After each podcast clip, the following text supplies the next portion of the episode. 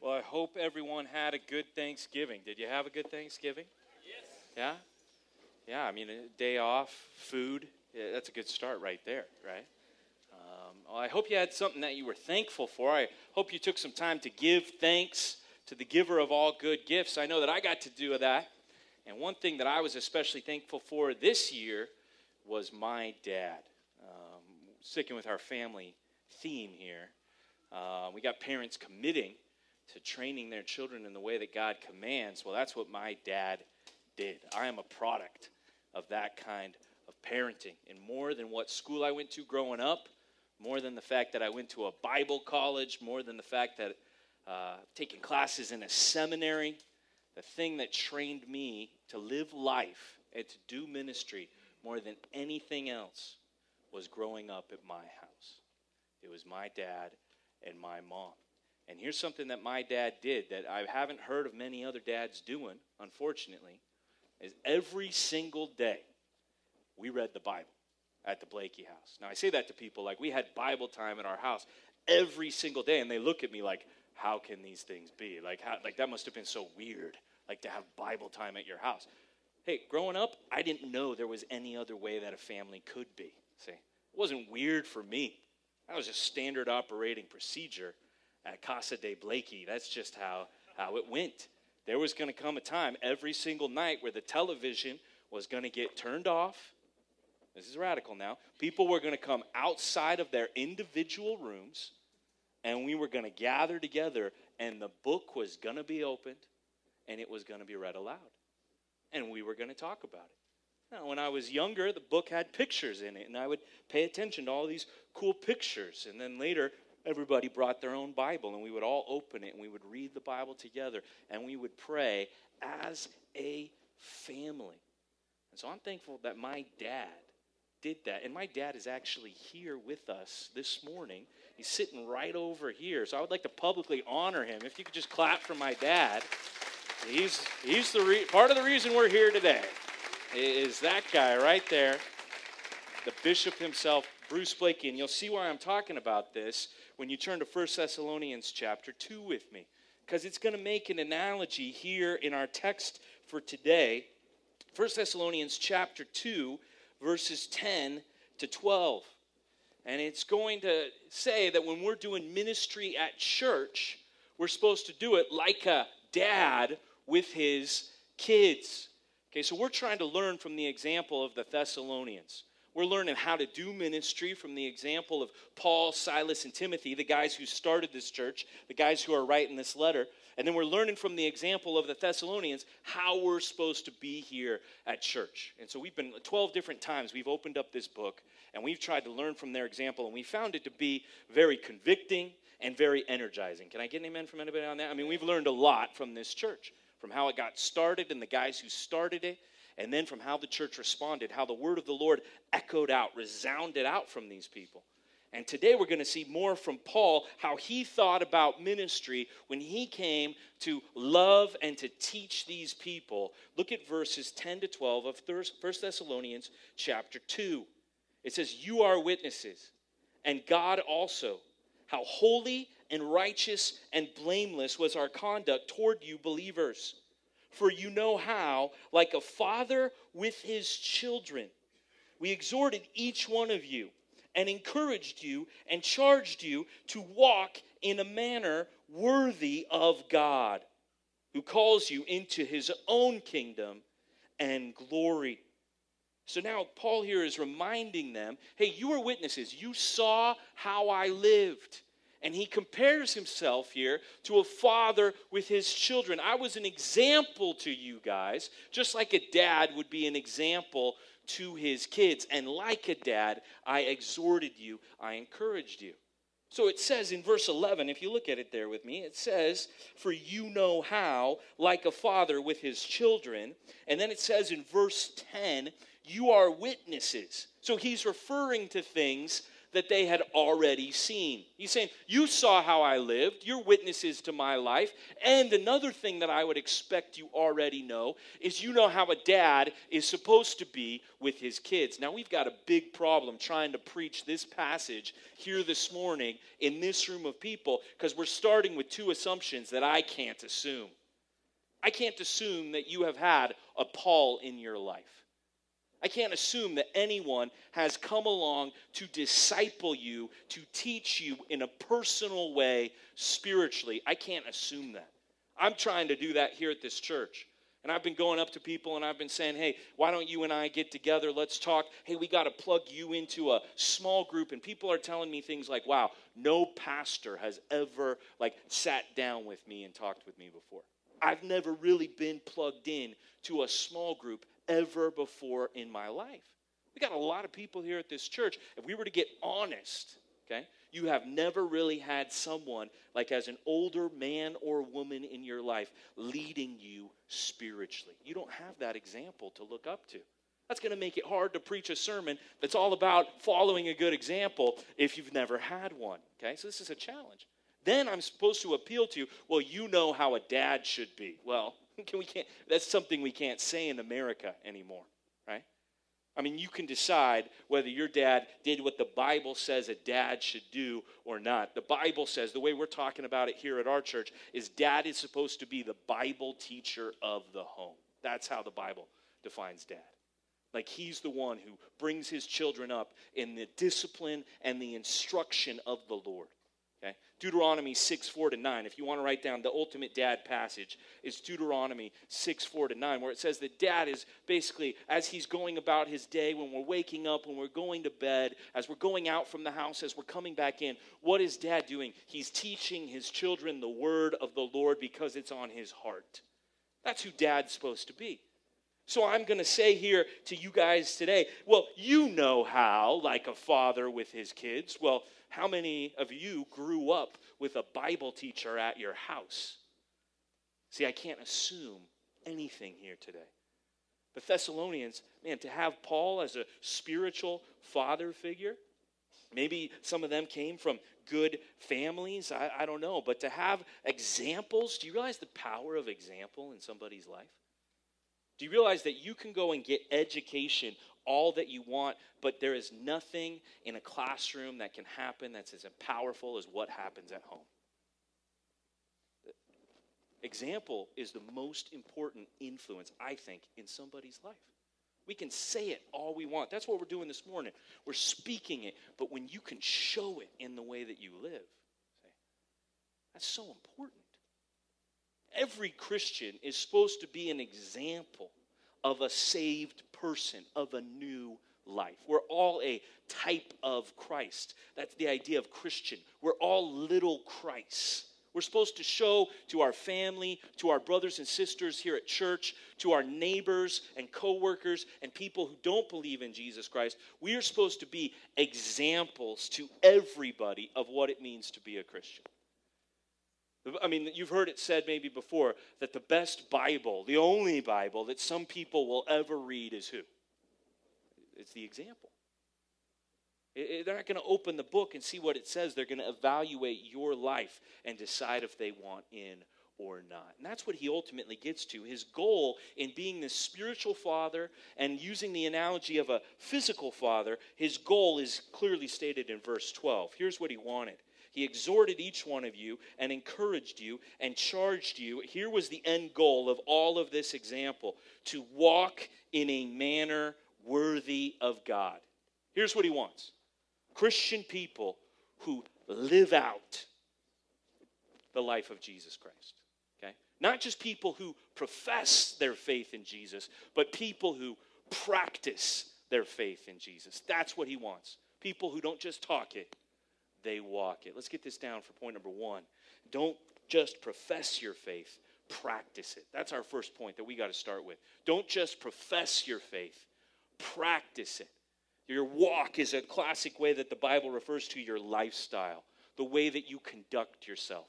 And it says that the goal of Paul's instruction, and this was a major theme for Paul, His goal, when he looked at people, he wanted them to get saved. But as saved people, what he wanted Christians to do was walk worthy. This is one of the key phrases that Paul is going to use in his writing. Hey, it's great that you have put your trust in Jesus Christ. You see what Jesus did by dying for your sin and rising again. It's great that you associate yourself with that. Do you live that way? Could other people see Jesus Christ in your life? Do you walk worthy? Jesus set the standard. Are you now living that out? Go to Ephesians chapter 4. Let's just look at a few pages to the left. We're going to look at three of Paul's letters here Ephesians, Philippians, and Colossians. And you'll see this idea of walking worthy that we see in our text. He, he talks about this almost in every letter, it's a, it's a major theme. And he says it here in Ephesians chapter 4, verse 1. This is a key turning point in the book of Ephesians. He's been giving them theology, truths about God in the first three chapters. Now he's moving to practice, how they're supposed to apply uh, the, what they've learned about God. And here's the turning point in Ephesians chapter 4, verse 1. He says, I, therefore, a prisoner for the Lord, he's writing this from jail, urge you, beg you, plead with you to walk in a manner worthy of the calling to which you have been called. If you've been called to be a Christian, if you've been given the greatest gift that could ever be received, that we're going to celebrate this entire season, the gift of Jesus Christ, the gift of eternal life, if you have that, then walk in a manner worthy of that calling. How do you make Jesus look to the people around you? Is it a worthy representation of the glory of Jesus Christ? If people can't see Jesus, they can't go to the, the manger. They can't go to the cross. But you're saying you've been there. You believe that he was God, became man. You believe he died for your sin. Can they see Jesus? Is your life a worthy representation of the calling of Jesus Christ? Someone never read the Bible, never came to church, but they saw you. Would they end up loving Jesus Christ? That's the idea here. Go to the next book, Philippians. Look at Philippians chapter 1. Let's hear the sound of Bible pages turning here uh, at Compass Bible Church this morning and look at Philippians chapter 1, verse 27. I would say this is the thesis statement of this letter. And here he says, only, here, if we could boil it down to this, only let your manner of life, your walk, the way you conduct yourself, be worthy of the gospel of Christ. So that whether I come and see you or am absent, I may hear of you. Here's what I want to hear about you. Here's the example I want you to be setting that you are standing firm in one spirit, with one mind, striving side by side for the faith of the gospel. Hey, only if I could summarize what I'm telling you guys down to one thing walk worthy, conduct your manner of life in a way that reflects the gospel of Jesus Christ. So that even if I'm not with you, your reputation, what people are saying about you is they're living for Jesus. They celebrate Christmas all year long. Man, that guy, he's a Jesus freak. Is that what people would say about your life? Let's just make it real personal. Is that what your kids would say about your life? Is that what your neighbors would say about your life? Is that what the people who work at the place you work would say about you? Does your landlord get that vibe from you? Does the lady who lives down the street that always walks her dog, that does its business on your lawn, does she get that impression from you? As you forgive her many, many times. Right? I mean, you, people should be like, oh man, something different about so and so, and they should be able to tell you what the difference is. Not like you're just a positive person. No, that you follow Jesus.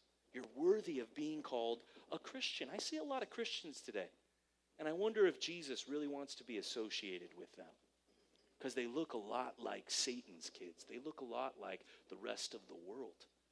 And I wonder if they're really making their dad proud and how they're representing the family name. See, we got. Are we walking worthy? This is a big thing. Every person, you call yourself a Christian, great.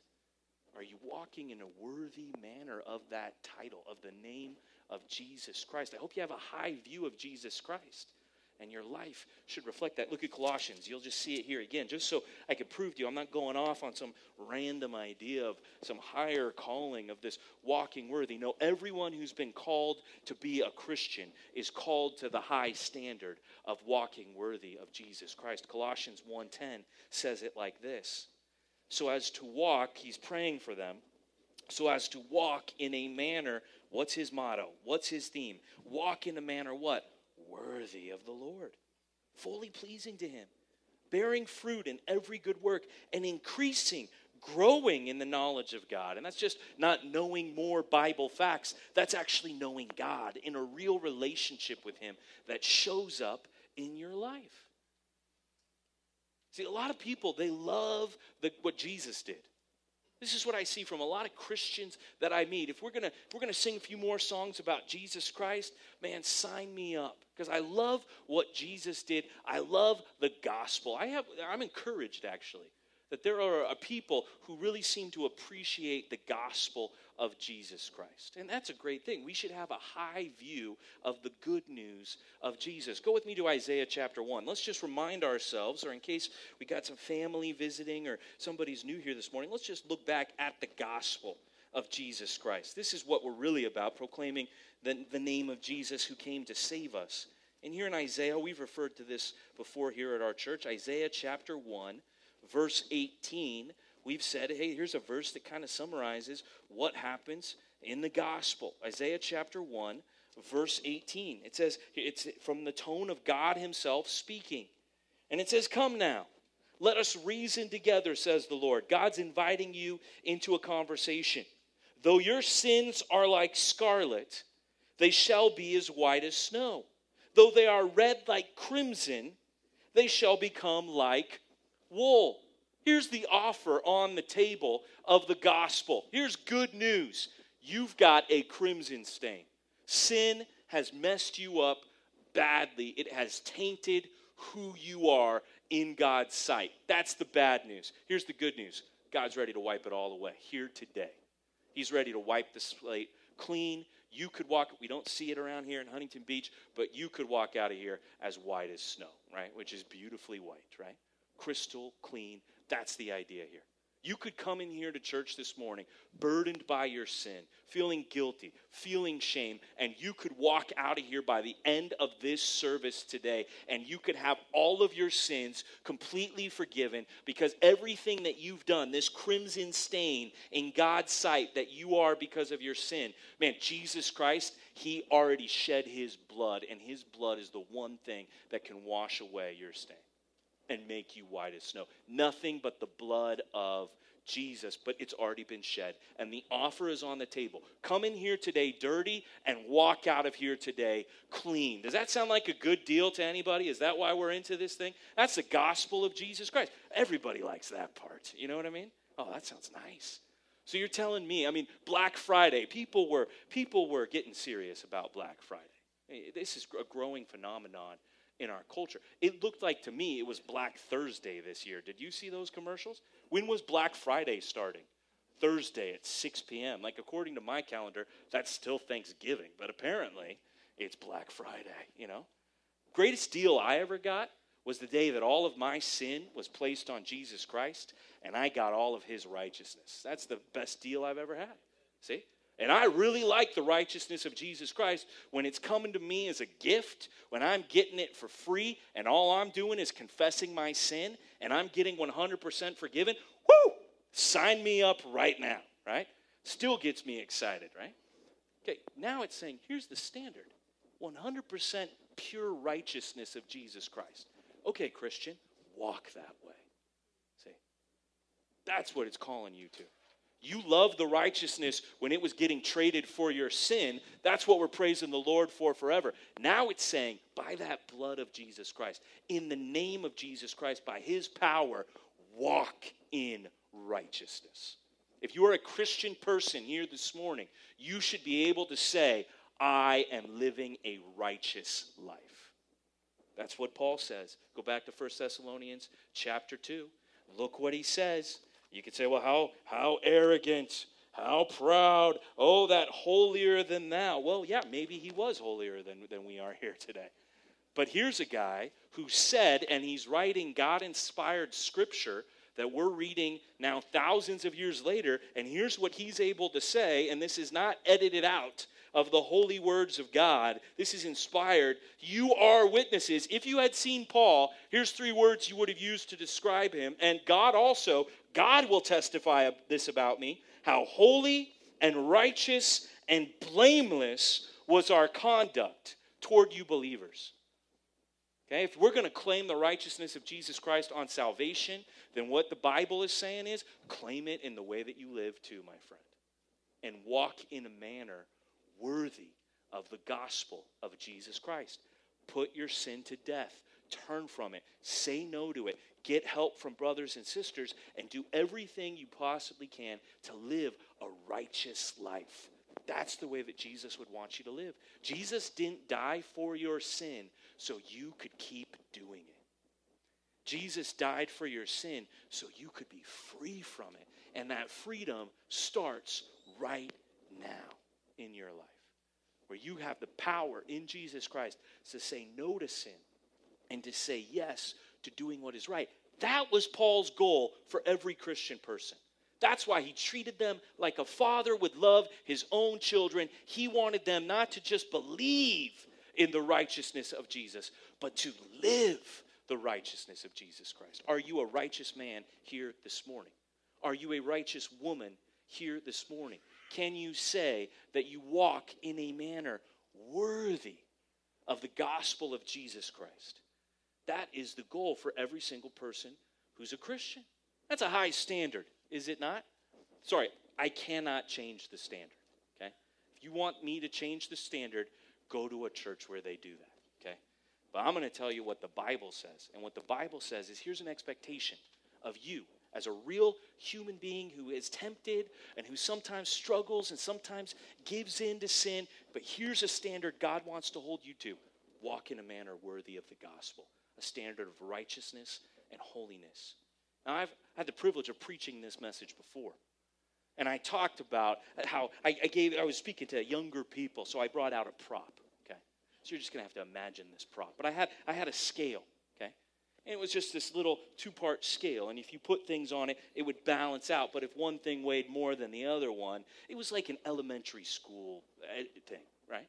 And I used it. And I put like things that clearly weren't going to balance out, and they didn't work. And then I put two little bottles on there, and it balanced out perfectly. And I flipped one of the bottles around, and it said gospel. And then I flipped the other bottle around, and it said life. And it was like, does your life balance with the gospel? Jesus died for your sin. Does your life show that you no longer live in sin? There was a guy He's actually teaching our two year olds on the other side of this wall right now. He sat there, first time he'd ever been to our church, didn't even want to be there, actually hated coming to the church, specifically hated youth pastors like me. And he heard that, and you know what he said to himself right in the middle of that sermon? I don't measure up. I don't measure up. I never have measured up to that standard, and I never will measure up to that standard. And that's because I haven't really experienced the righteousness of Jesus Christ. Because if I really did know the righteousness of Jesus Christ, you would be able to see some of that righteousness in my life. And you know what happened to him while he was listening to the sermon? He asked God to give him that righteousness. And he got saved right there. His first time at a church he didn't want to be at. And it, man, the guy, you can't get him out of our church now. I mean, seriously. I mean, the guy, the guy, he's one of the reasons we knew we needed to plant a church up here in North Orange County because he would bring people from Garden Grove down to our church in South County. I mean, he brought dozens of high schoolers from Garden Grove to Aliso Viejo. That's like 50 minutes one way. And he would bring them. Why? because now he had the power of Christ in his life. And every, he was an example to his entire peer group of someone who experienced the real righteousness of Jesus Christ. And so if you're thinking, well, I can't measure up to that standard of righteousness, let me tell you why, my friend, because you don't have the righteousness of Jesus Christ. No one brings their own righteousness to the table. You either accept the gracious gift of God or you don't have righteousness. And the offer on the table is all of your crimson stain, your sin will be blotted out forever. See? Now, if that's what God's done for me through his son Jesus, then I want to live a righteous life for him. Can I get an amen from anybody on this, okay? I want to I want to be one of the Christians. If there's a bunch of people call, professing faith, but only a small percentage of us are actually practicing faith, well, I want to be one of those people. And I want to have a church of those kind of people. And if people are going to say that's not possible, I'm going to look at the Bible and I'm going to say, then why is it telling me to do it every other book? See? Why is that the main theme of Paul's writing if it's not possible? And how can he say he was a pretty messed up sinner himself? How can he call himself a righteous person if it's not possible? See? Don't tell me it's not possible to live a righteous life because you're insulting the righteousness of Jesus Christ. And we won't stand for that here at this church. If you know Jesus Christ, you know how to live for him. You can walk in a manner that is worthy. So I ask you today, are you walking in a manner worthy of the gospel of Jesus Christ? If you've got kids at your house, would they be able to say, Well, I'll tell you why I'm here someday? It's because of the example of my parents. See? You have other people here at this church that know you well enough and see how you live that you could be an example to them? Someone who is showing them with skin on what the life of Jesus Christ really looks like. That's what we need here at this church.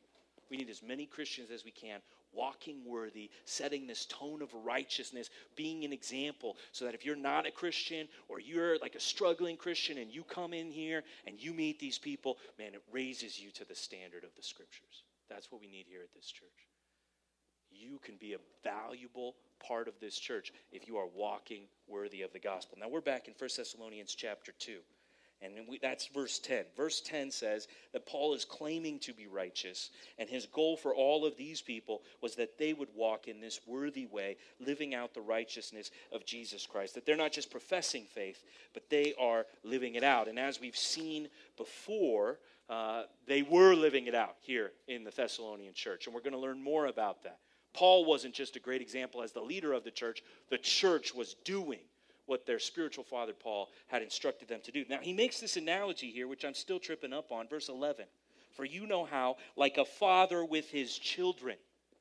Okay, now, I, I struggle with this because when I tell people about my dad, that he read us the Bible every day, I get this look from a lot of people like they don't understand what I'm talking about. Okay? Like that's not the way that they grew up. So I don't think we can just assume at this point, like, hey, we're supposed to be an example like a dad's an example. Well, I don't, maybe you didn't have a good dad who was an example to you. Maybe you're thinking to yourself right now, yeah, I love my dad, but I don't want to follow in the way that he conducted himself in this life. I would imagine if we were going to get real, a lot of people would be in that category here this morning.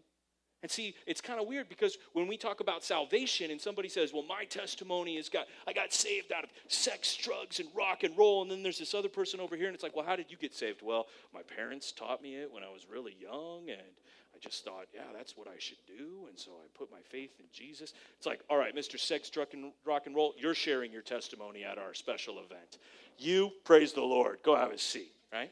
I mean, that's how the testimonies work, right? I mean, that's how it goes, right? Wow, we've got a great BC and a really exciting AD. Wow, look at the change. Everybody can see that. You share in front of everybody. Well, that's nice. See, then we start talking about family, though. See? What do you want when it comes to your family? You want sex, drugs, and rock and roll as your story? See, all of a sudden, I grew up in a house where if I wanted to go outside and play with other kids, my parents told me no. if I wanted to go see a movie, my parents told me no. If I wanted to go and hang out with this girl, my parents told me no. Not a very exciting junior high, but a great life. I mean, that's the truth. See? See, but, but we more relate to the dad who's sitting there in his La-Z-Boy chair saying, Son, don't do as I do, do as I say. Right? We're growing up in the modern generation where dad is playing with the apps on his iPad, complaining why his kids don't spend more time outdoors. I mean, that's, that's how it's going right now, right? We don't we have a lot of dads who are not examples to their children. And honestly, they expect their kids to do a lot of things at their house or in their schooling that they never did themselves, and they definitely aren't doing right now. A lot of dads are rocking the double standard, see. And we're calling dads out today. And we're saying, Dad, all eyes look to you. The, the standard in the family does not rise above the bar that dad is at. You're the example, like a father with his children. See? So, every man in the room, whether you're a dad right now or not, you can feel that responsibility a little bit on, on your shoulders right now. That the eyes in the home, they're going to be looking to you. And you've got to see, am I an example to everybody here? And you already wrote down Deuteronomy 6 4 to 9 as defining dad as the Bible teacher of the home. Just look at Ephesians 6 4. We've already referenced this verse so many times. Let's turn to it. It's just a few pages to the left here. Ephesians 6 4. Here's dad in a nutshell, in one verse. Here's dad's job description. Fathers, it says, do not provoke your children to anger, but bring them up in the discipline. That's this correcting, addressing wrong behavior, and instruction. That's this positive reinforcement, scriptural knowledge, instruction of the Lord. So here's the command. Here's what dads are supposed to do. I hear dads say stuff like, well, hey, who do you think's putting food on the table around here? Dads today, they act like, well, I'm one of the good dads because I didn't bail on you and I'm providing for you. So what do you want from me now? You know? Like dad's job is to put food on the table. Well, we just read a verse addressing dads, and did it talk about putting food on the table? No, it did not. Now, that's an important part of dad's job. I will agree with that. But that's just the beginning of dad's job. Dad's job is not over when he's pulling into the garage at the end of the workday. Dad's job is just beginning when he's pulling into the garage at the end of the workday. Work, real work, right? I mean, is about to begin when you walk in the door. Now, I'm not dissing at all whatever you do for a living. That's an important thing as a man to be providing for your family. I'm, I'm very strongly in support of that. But what I am dissing is this attitude that I'm going to now come home and my family exists to serve me. That is an anti biblical attitude for a dad. No, you are there, dad, to discipline and instruct every single kid that God has blessed you with in that house. And here's how a lot of dads do that. Okay, well, if I'm going to do some discipline, dads get all like military drill sergeant all of a sudden, right? Yeah, I like these words discipline, instruction. We're going to make some rules at my house, right? We got some rules at this house. Let me just, this is, this is personal wisdom, okay? I would not encourage you to make more rules as a dad. I just don't see rules really catching on with kids. I don't know, maybe you're around different kids, but the kids I've experienced, high schoolers, junior hires, my own kids, rules aren't really like what's getting kids excited these days. Have you noticed that? In fact, there's a command here Dad, do not exasperate your children. Let me tell you what will exasperate your children quicker than anything else. Rules without relationship will always exasperate your children.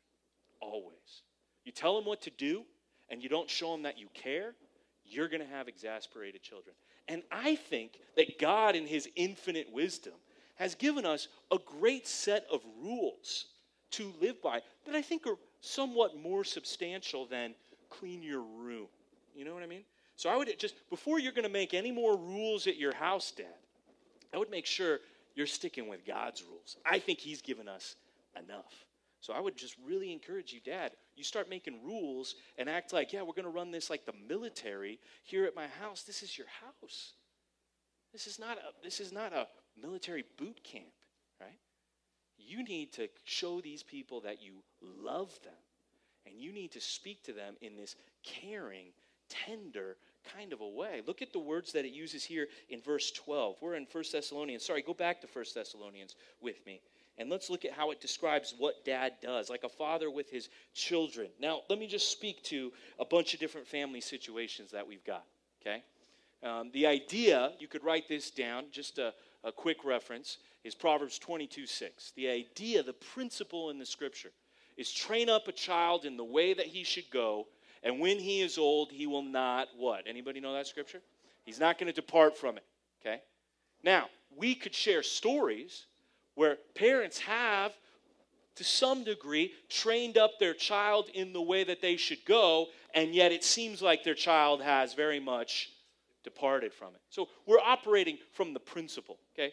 What we are not offering is some money back guarantee that if you do everything that you should do as a dad, your kid's going to turn out 100% great. That's not exactly how it works. What we are saying is that if you train up a child in the way that they should go, the pattern of their life, following your example, is going to be to walk in that way for the rest of their days. Okay? So this is a principle that we're giving. And then also, I got to speak because not everybody here even has a dad, or maybe we have some women here who, like, I want to do this. I want to do discipline and instruction of the Lord at my house, but dad doesn't really seem to want to do that at the house. Well, let me just give you a, a reference uh, 2 Timothy chapter 1, verse 5.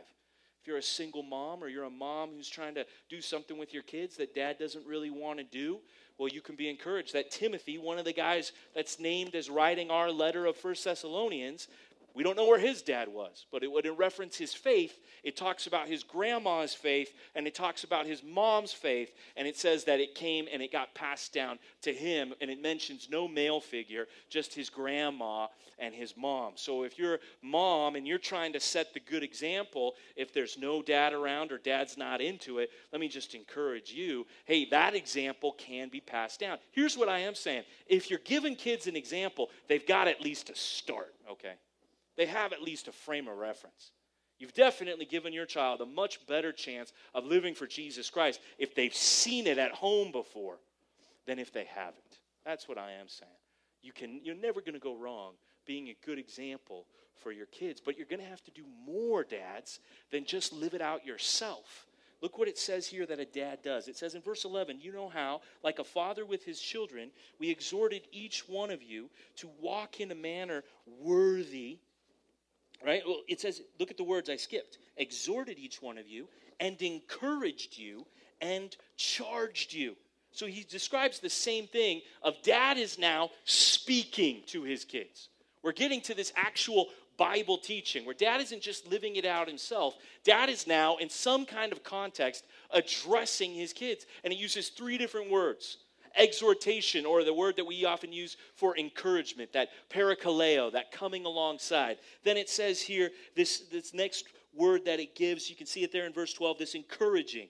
Okay, that's really kind of this comfort. That would express like a tenderness attached to it like I really care that you get this. I want you to really track with me. So I'm not just giving you orders from the top. No, I'm really trying to come alongside and I'm really trying to show you that I want you to get this. I'm getting down on your level about this. And then it's a charge, but we're taking this very seriously.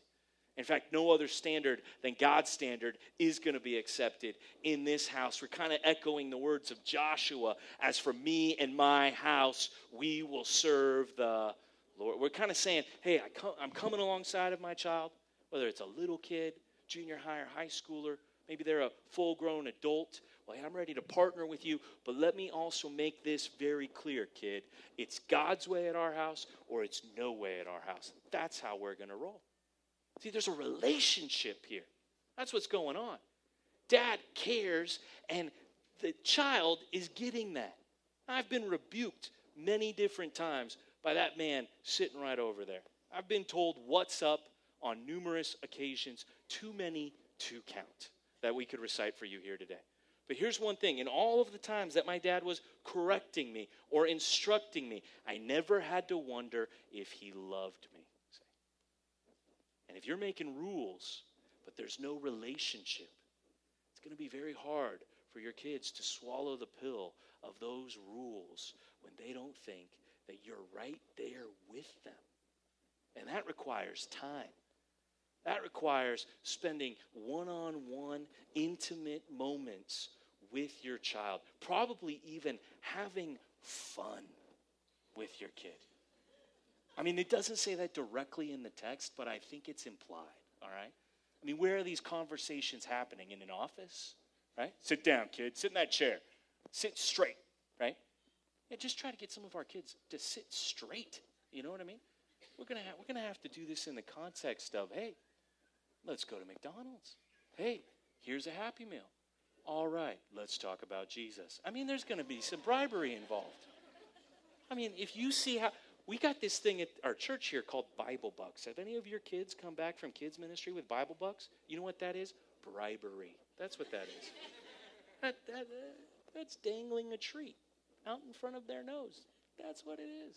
There's going to have to be some fun at your house if there's going to be seriousness about Jesus at your house. Now, there's a lot more I could say about being a physical father, but we have an event on Saturday all about this, man.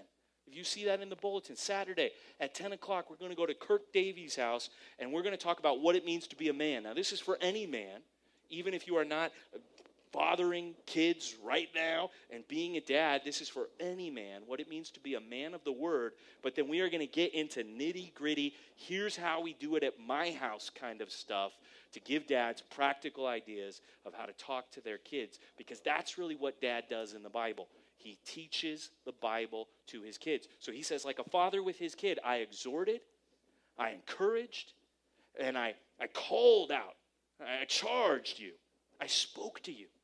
See, we're supposed to have this idea that what dad does is he speaks truth at the home. Now, we're not really talking about the home here. We're actually talking about the church. We're using the home analogy. Now that we've kind of painted that picture in your mind, that's what we're supposed to do here at church. We're supposed to speak the truth to one another like a dad might call out or encourage his own kid. We are men and women, everybody here at church, we speak the truth to one another. That's how you build the church by speaking the truth in love. Let's get that down for point number two. Ministry means speaking the truth. If we're going to do ministry here at this church, then we're going to speak the truth. I'm going to do it as the pastor in the sermons. The small group leaders are going to do it in the small groups. But every single one of us is going to do this to one another. We are going to have to say, like a dad would with his kid, here's what God says in the Bible. Here's how life really works according to Scripture.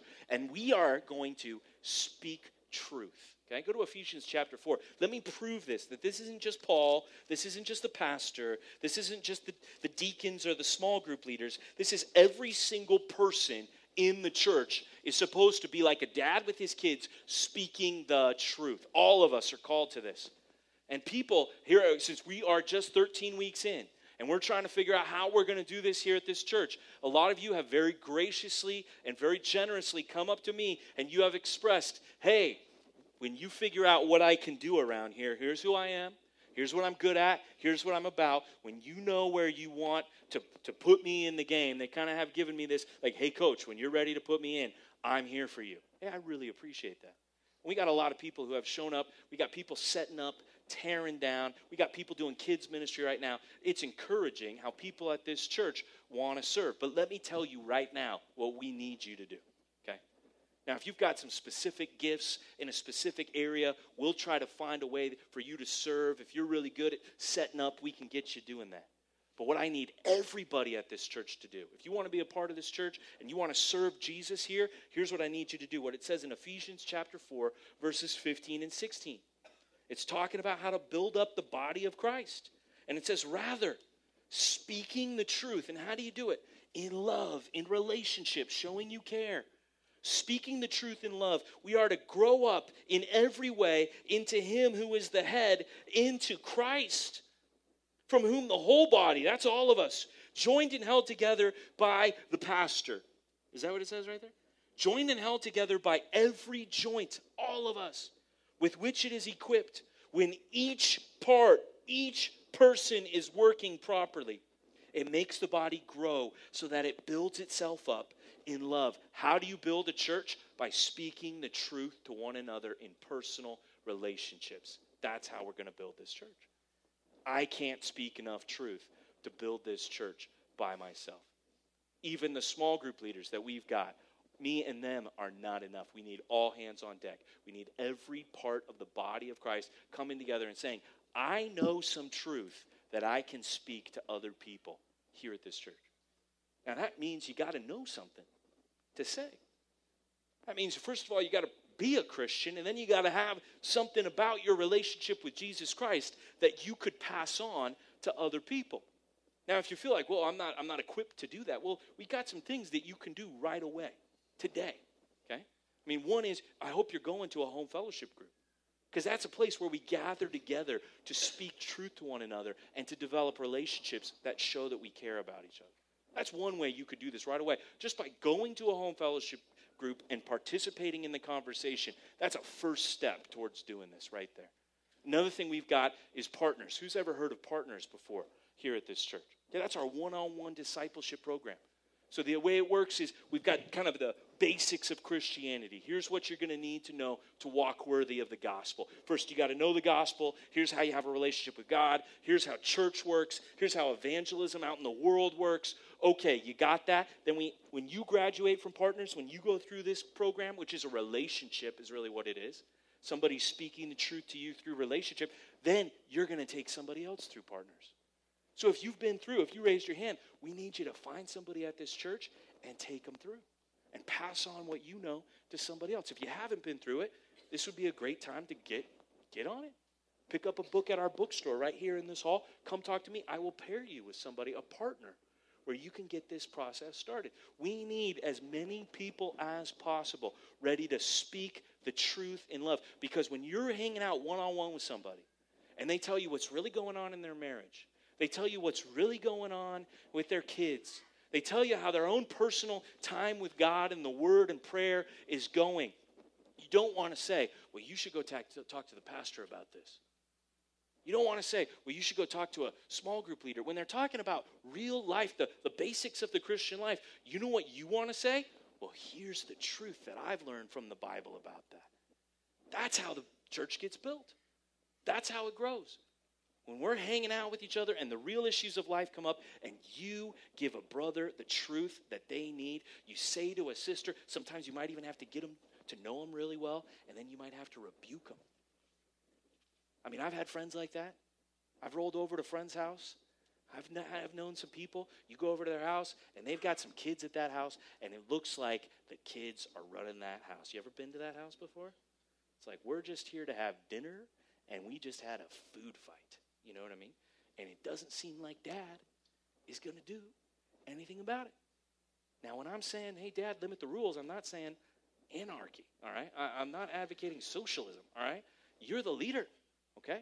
Let, let's do something here. And I'm seeing kids are out of control, dad's not doing anything about it. If I care about dad as a one brother to another, am I going to pull dad aside and say, hey, man, thanks for having us over?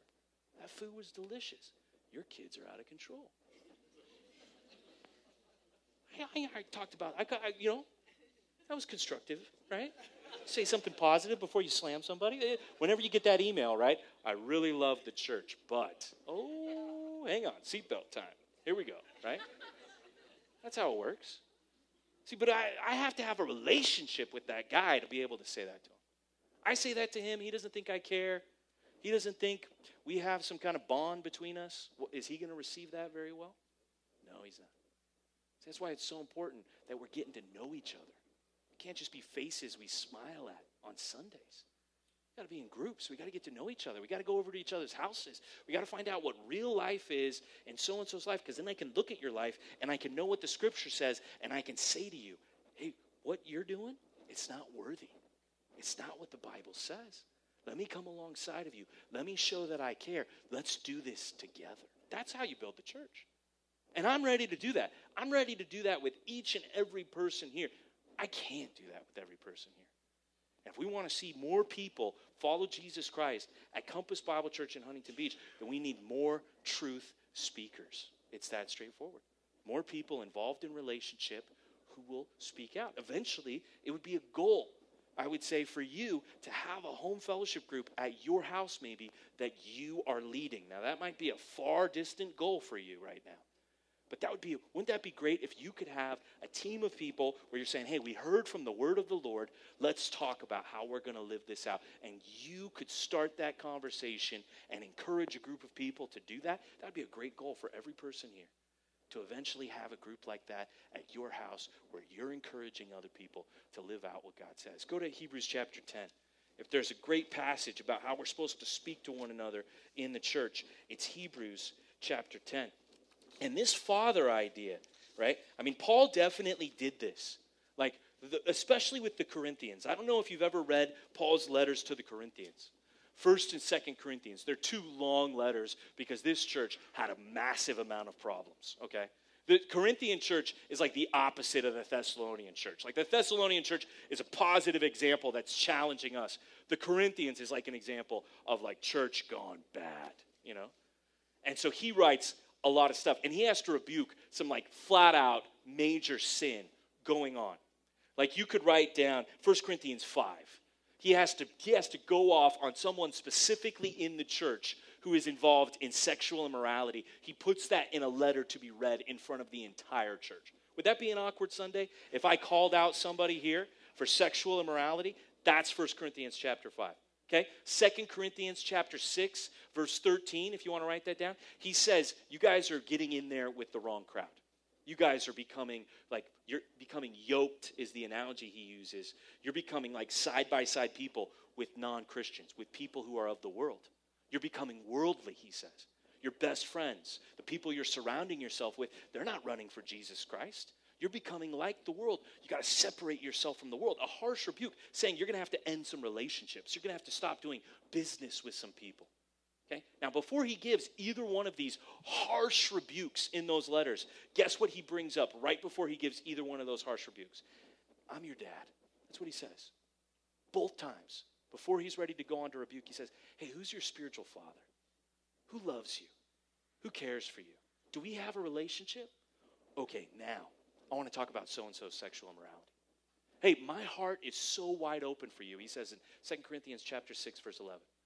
My heart is so wide open for you. Is yours open to me? Do we love each other? Do we have this relationship? Okay, separate yourselves from the people of this world. Before he gives a rebuke, what does he do? He shows that he cares. Dads, let that be a strategy for you. You having trouble with one of your kids? I'd take him out for a fun time before I slammed him with the rebuke. That's just a little word. I'd, I'd make sure they know that you care before you go there. Okay? And, and that's what I'm saying right now, just showing up, getting to know people, going out to lunch with somebody, that's establishing a platform for you to speak truth into their life later on. You can't speak truth to somebody you don't know.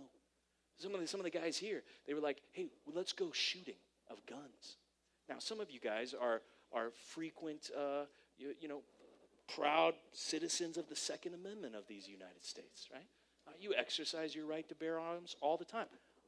That's not something my dad taught me. We didn't have guns at my house. I've never shot a gun until like a week ago Thursday. It was the first time I ever shot a gun, and, I shot a uh, Clint Eastwood Magnum, and I shot a pretty close to the bullseye. But that's not the point of where I'm going. Okay.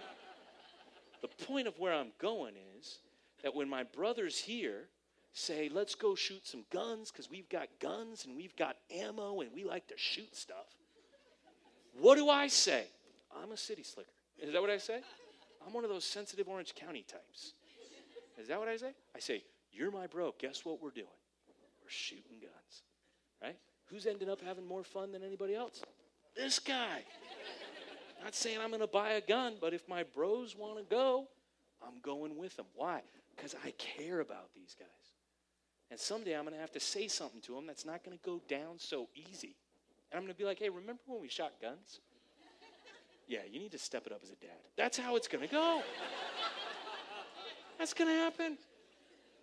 So we got to start establishing relationships right now so that we can say that stuff. Got to establish a platform to speak the truth. This is not for pastors. This is not for leaders. This is for you. If you're one of Jesus' people, and Hebrews 10:24 makes it very clear.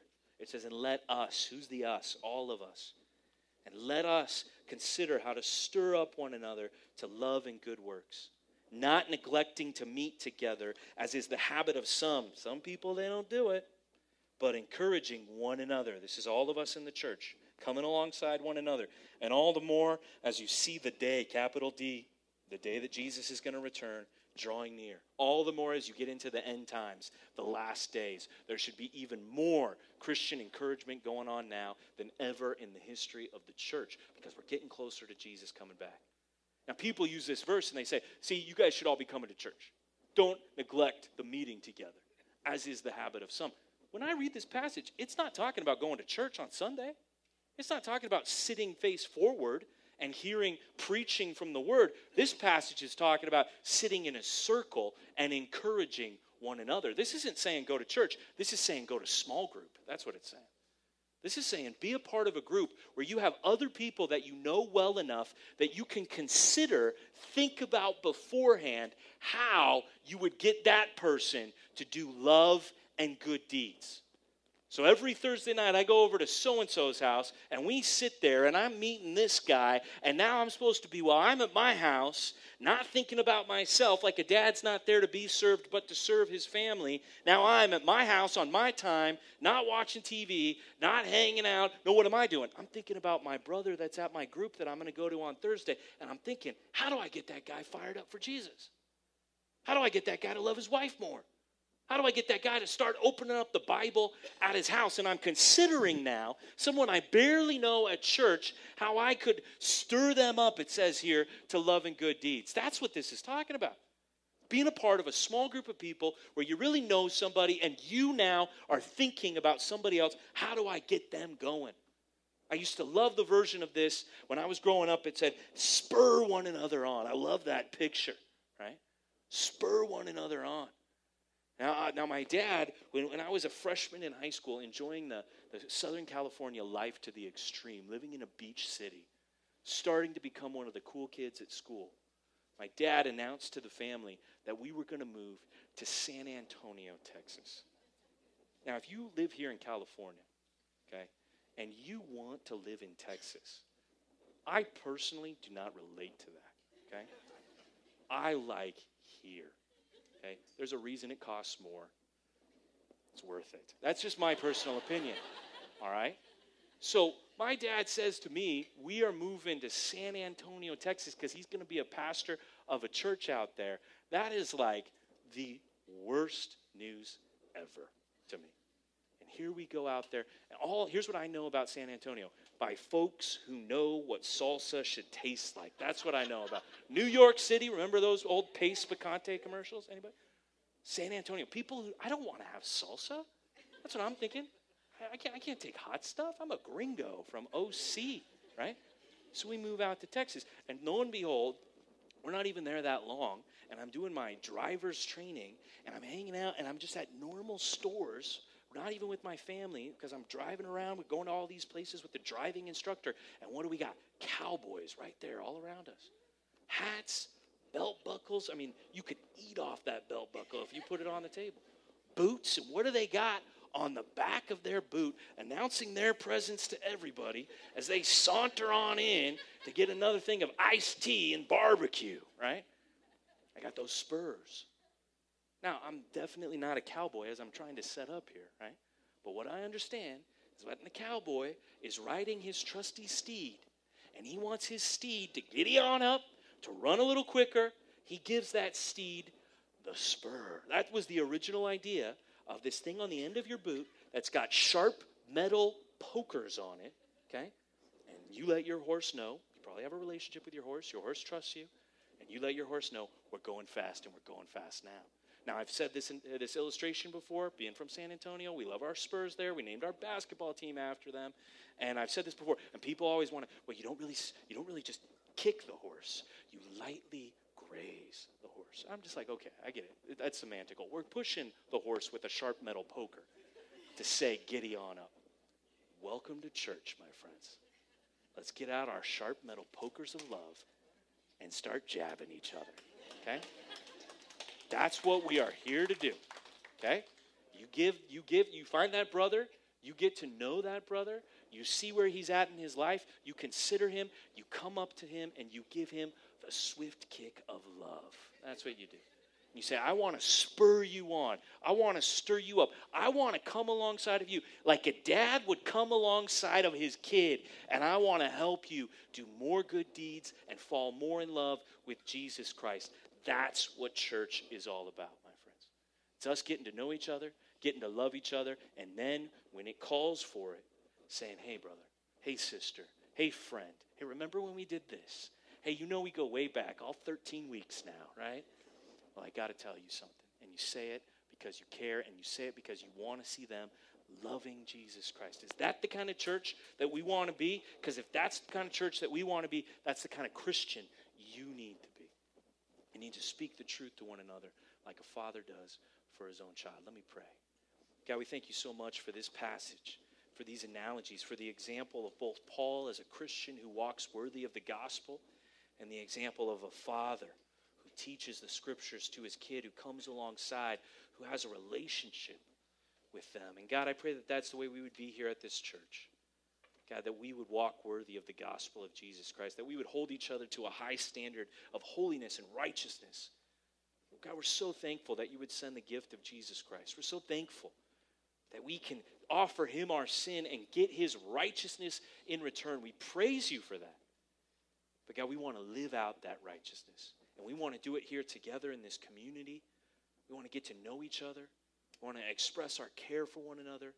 We want to consider how to spur one another on, giving each other that swift kick of encouragement so that we might see people at this church loving Jesus more than they ever have, giving more of themselves than they've ever done for your glory, that the name of Jesus Christ might be lifted higher, that more people could join our team and be encouraged, God. Please do this work. Please do this work in our hearts. We pray this in Jesus' name.